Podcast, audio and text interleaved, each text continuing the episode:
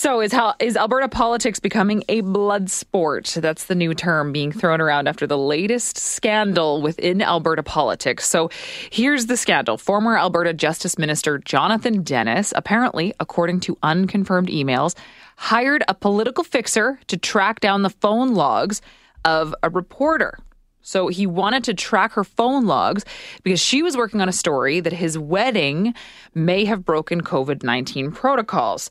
So, a political science professor at MacEwan University, Chaldeans Mensah, says politics in Alberta has become a blood sport and the players will resort to any unsavory practices to sideline their political opponents.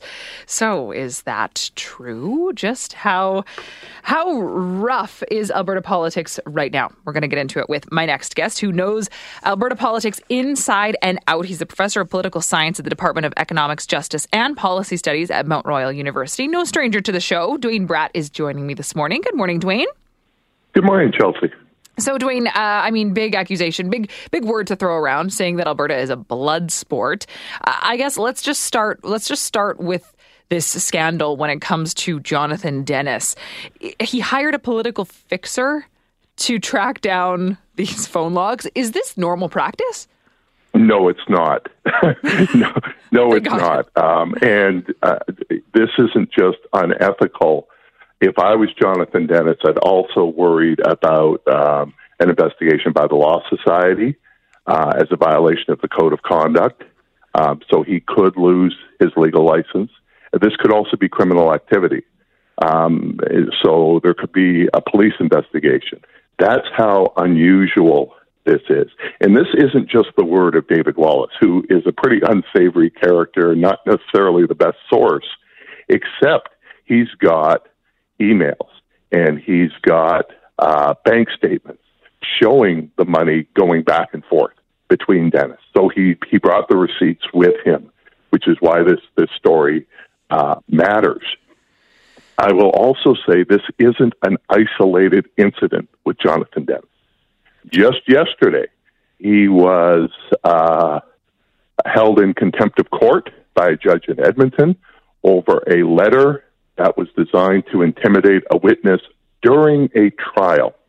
During I'm, a glad, trial. I'm glad that you mentioned this because, yeah, I was going to say the story then and that's goes, the second one. goes on. We also, yeah. Um, so we're starting to see a pattern of behavior. He is involved in the kamikaze case from 2017. He is Jeff Callaway, who is the kamikaze candidate's lawyer.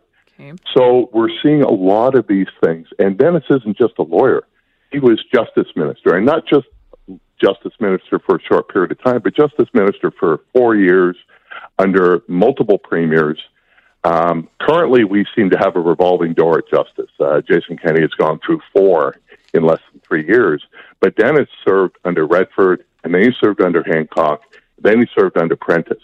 And even though he has left partisan politics since 2015, he is deeply involved in the Kenney government and, and the UCP. He is the go to lawyer for conservatives when they get into trouble. So this then calls into question the legitimacy of many decisions that have been made uh, over the last several years with this government. Then anything that he's been involved in could potentially be tainted based on these these two incidents that we know about. Yeah, and there could very well be incidents in in the past that we're unaware of. Right. Right. And so think about the the, the days of one party government in this province, which was 44 years.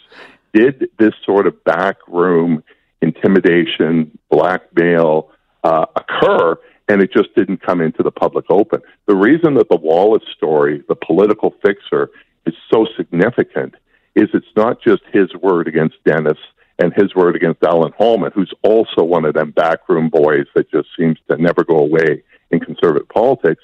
It's he's got all the documents with him that shows the flow of money. Um, and think about the effort to see who was leaking information to a reporter.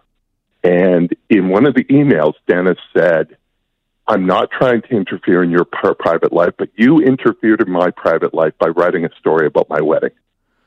Right? Is that the motivation? So the story was whether Jonathan Denis was violating COVID regulations right. at his wedding. And he wanted to know who was leaking that information. A wedding, by the way, whose best man was Mike Ellis, who's currently a cabinet minister in the Kenney government.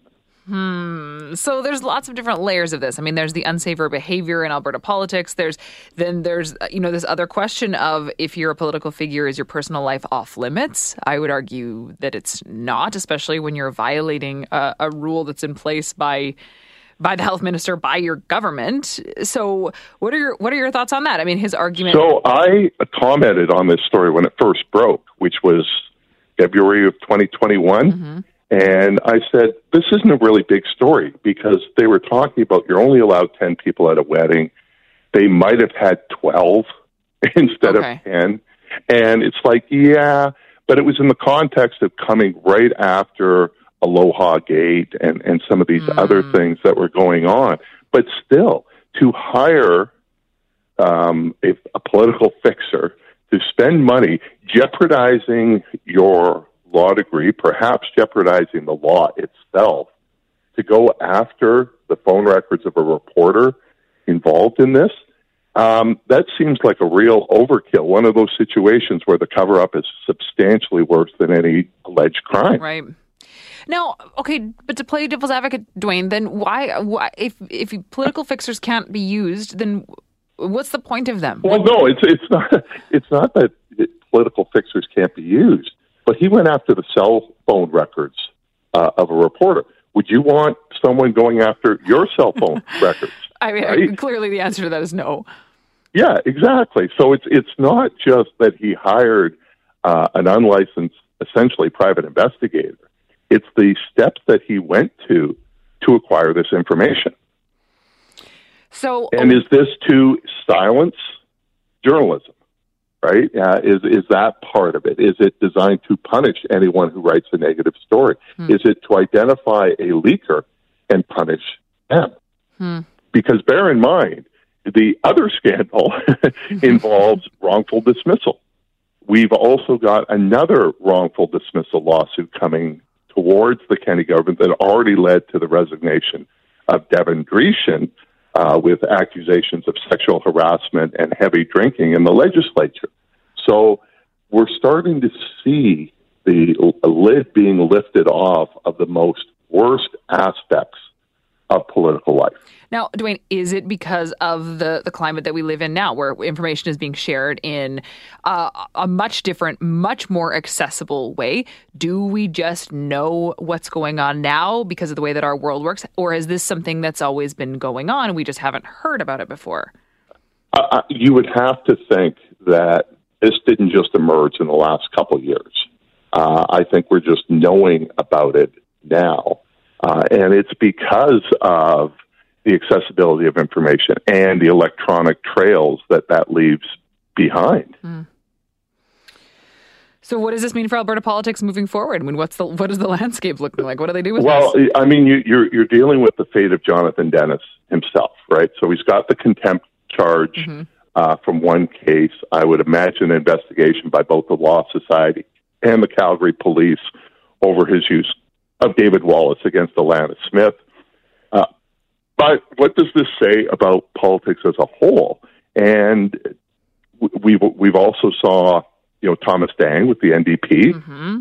You know, uh, trying to hack into the health records of the premier. Sure, well intentioned, we apparently. I mean, sure. you uh-huh. let, us see how how well that goes over. Yeah. uh, Peter Singh, another UCP MLA, had his offices um, searched by the uh, the RCMP in the middle of the 2019 election over the kamikaze issue.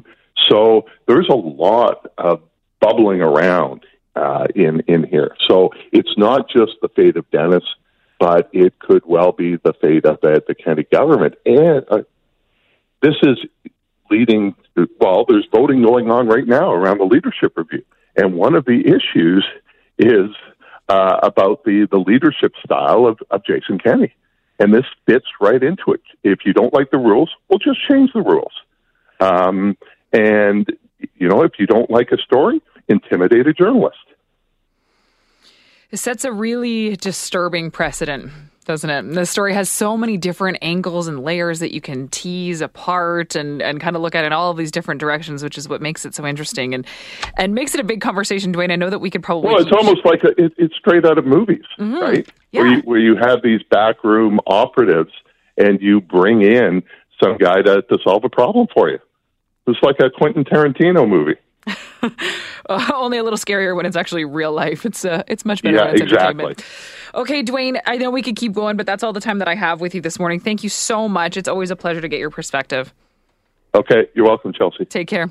Hi, it's Shauna, and I might be a bad parent because my kids think french fries are vegetables. Hey, it's Ryan, and I might be a bad parent because I went out for wings when my wife was in the hospital after giving birth. Johnny here. I might be a bad parent because in my house, the tooth fairy gives pocket change. But we're not alone. Len emailed us and said his six year old daughter's Tarzan moment going from love seat to lazy boy by curtains made him more proud than any dance recital. and Andy left his two year old at the rink. All right, guys, I'm sure we're not alone. Like Andy's kid. For stories and confessions like this, make sure you check out our podcast. It's called Bad Parents, and it's available wherever you get your podcasts. I left a glove at the rink.